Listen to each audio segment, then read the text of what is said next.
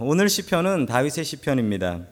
다윗을 보면서 참 존경스러운 것은 다윗은 어떤 상황에서도 좌절은 하지 않았다라는 사실입니다.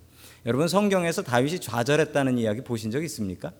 성경에 다윗이 좌절한 얘기는 없어요. 좌절할 만한 상황은 너무 많았지만 좌절한 적은 없다. 여러분 믿는 이에게 좌절은 쓸데없는 일입니다. 믿는 이들은 하나님 제대로 믿으면 좌절할 일 없다. 여러분 좌절의 상황 속에서도 하나님 믿고 굳굳이 일어서시는 저와 여러분들 될 수 있기를 주님의 이름으로 간절히 축원합니다. 아멘. 첫 번째 하나님께서 우리에게 주시는 말씀 부르짖으면 구원하신다. 꾸준히 시편의 말씀을 통하여 반복되고 있는 말씀입니다. 자, 이 이야기의 배경을 좀 살펴보자면 이 다윗이 사울을 피해서 도망을 가는데 피할 데가 없어서 그 블레셋 땅까지 도망갔다라는 얘기입니다. 왜냐하면 그 사울이 다윗을 잡으려고 계속 추격하는데 국경선까지 간 거예요. 국경선까지 갔는데 블레셋하고 국경인 거죠. 그런데 사울한테 잡히면 100% 죽음이거든요. 사울한테 100% 죽음이고 이 블레셋으로 넘어가면 죽을지도 모르고 살 가능성도 조금 있고 그러니까 다윗이 그냥 그 국경을 넘어서 블레셋 땅으로 들어가 버렸다라는 겁니다. 자, 그리고 다윗이 꾀를 내는데 어떻게 꾀를 내냐면 여러분들도 잘 아시는 것처럼 가서 미친 척을 합니다. 침을 질질 흘리면서 미친 척을 해요. 자, 이것을 블레셋 왕이 속아 줄까요? 여러분 속아 줍니다. 그래서 다윗은 야, 우리 동네에 미친 사람이 없어서 제가 왜 왔냐? 쫓아버려요. 쫓아버려요. 그 적의 장수인데 그 장수를 잡았다가 미쳤다고 쫓아버립니다. 여러분 이게 말이 되나요? 이게 말이 되려면 다윗이 연기를 기가 막히게 해야 되는데 여러분 미친 사람은 그냥 죽이면 되죠. 적의 장군인데 미쳤다고 다시 돌려 보내는 경우가 세상에 어디 있습니까? 다윗이 미친 사람 흉내를 좀 잘 내긴 했나 봅니다. 왜냐하면 사울이 가끔 미쳐가지고 날뛰는 걸 보았기 때문에 아, 미친 사람 저렇다라는 것을 좀 보고 알았던 모양입니다. 그래도 여러분 이거에 속아 넘어갔다는 건 하나님의 은혜인 거죠. 자, 6절 말씀 같이 보겠습니다. 시작. 이 공고한 자가 부르짖음에 여호와께서 들으시고 그의 모든 환란에서 구원하셨도다. 아멘. 자, 다윗이 이렇게 고백합니다. 내가 연기력이 기가 막혀 가지고 그래 가지고 이 블레셋 왕을 속인, 속이고 살아남았다. 사람들은 이렇게 자랑하기 쉬워요. 그런데 다윗은 절대로 자기 자랑하지 않고 이 모든 것이 무엇이다? 이 모든 것이 주의 은혜다라고 고백합니다. 주님께서 함께 해 주셨기 때문에 그 블레셋 왕이 속아 넘어가 준 거고 그 블레셋 왕의 마음을 바꿔 주셔 가지고 야 저놈 죽일까? 야 불쌍하다 미쳤는데 그냥 돌려보내라. 이렇게 된 것이 이 상식적이지 않은 일이 일어난 것이 모두 다 주님의 은혜다라고 고백합니다. 그래서 다윗은 하나님을 찬양합니다. 나의 잘남이 아니라 하나님의 은혜.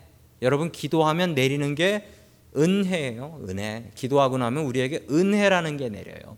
여러분이 은혜는 내가 내 힘으로 할 수 없는 내가 받는 것보다도 훨씬 더 과분한 것을 받는 그 은혜입니다.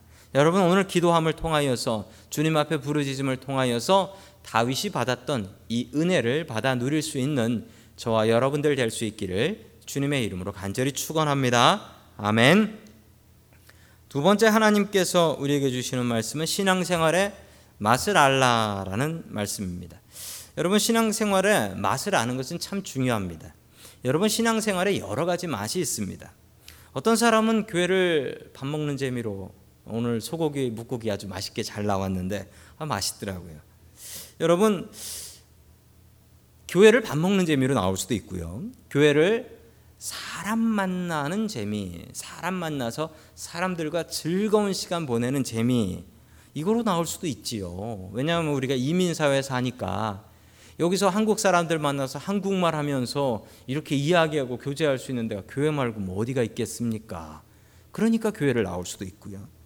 또 어떤 분은 저희 어머니가 그러셨어요. 저희 어머니는 나는 노래하는 재미로 나, 나갔다라고 말씀하셨어요. 교회 가면 노래하는 재미다라고 하셨어요.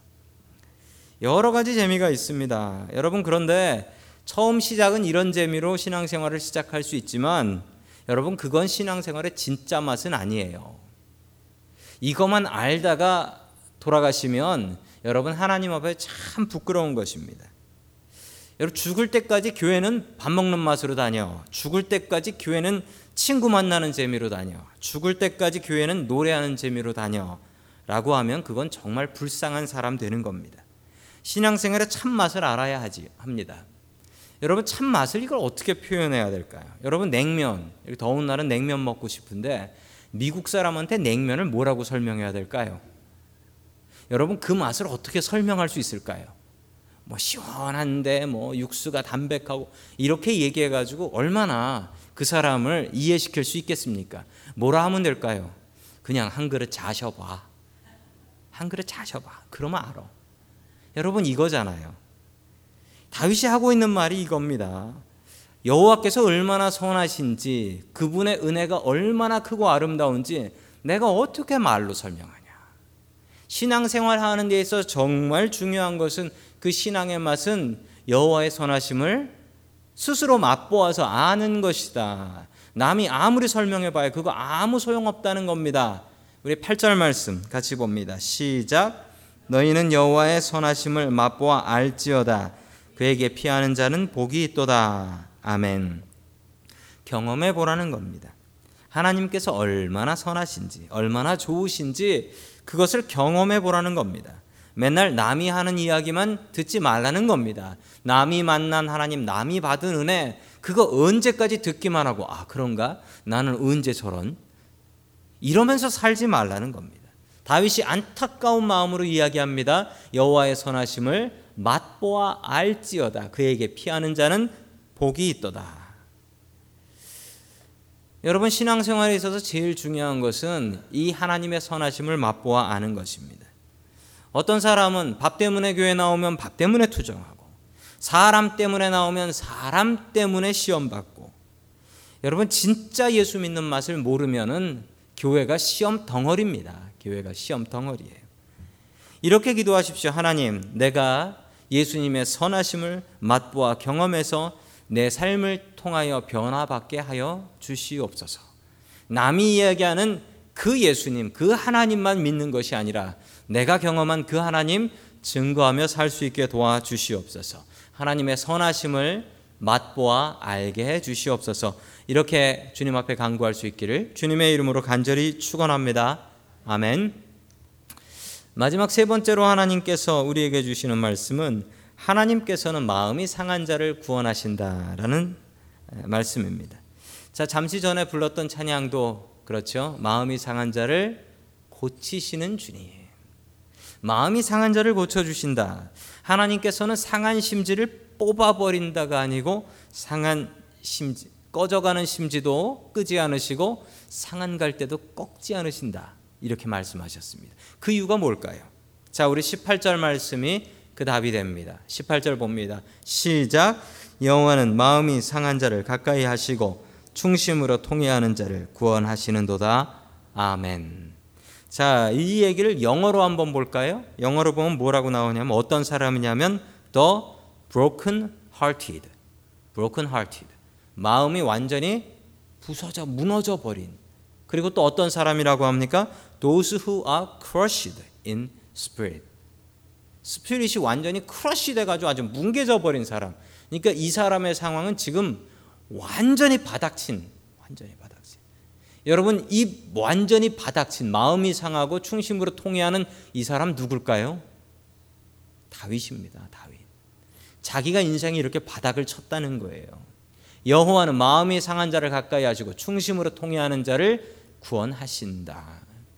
여러분 하나님께서 왜 이런 사람 구원하실까요? 여러분 어쩌면 이 사람이 마음이 상한 것이 어쩌면 이 사람이 충심으로 통회해서 영혼이 완전히 크러쉬도 돼가지고 아무것도 남지 않은 이 사람이 이렇게 된 이유가 하나님께서 하셨나 봅니다. 하나님께서 무엇 때문에 너 한번 골탕 먹어봐라 이게 아니고 그렇게 바닥으로 내모셔서 하나님을 의지하게 하시는 거예요. 하나님을 의지하게. 다윗이 그렇게 인생 바닥 친 이유가 아, 내 믿음 더 크게 하고 내가 하나님 의지하게 하시려고 그랬구나. 다윗이 그것을 깨달아 합니다. 여러분 괴로울 때는 불평하는 게 아니라 괴로울 때는 시험 드는 게 아니라 괴로울 때는 주님의 얼굴 바라보아야 합니다. 어떤 사람은 괴로우면 예배 안 나와요. 예배는 하나님과 나와의 만남인데 사람 보기 싫다고 예배 안 나와서 되겠습니까?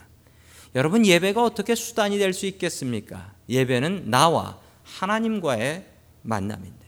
아까 불렀던 찬양도 그랬죠? 부르신 곳에서 예배하네. 어떤 상황에서도 예배하네.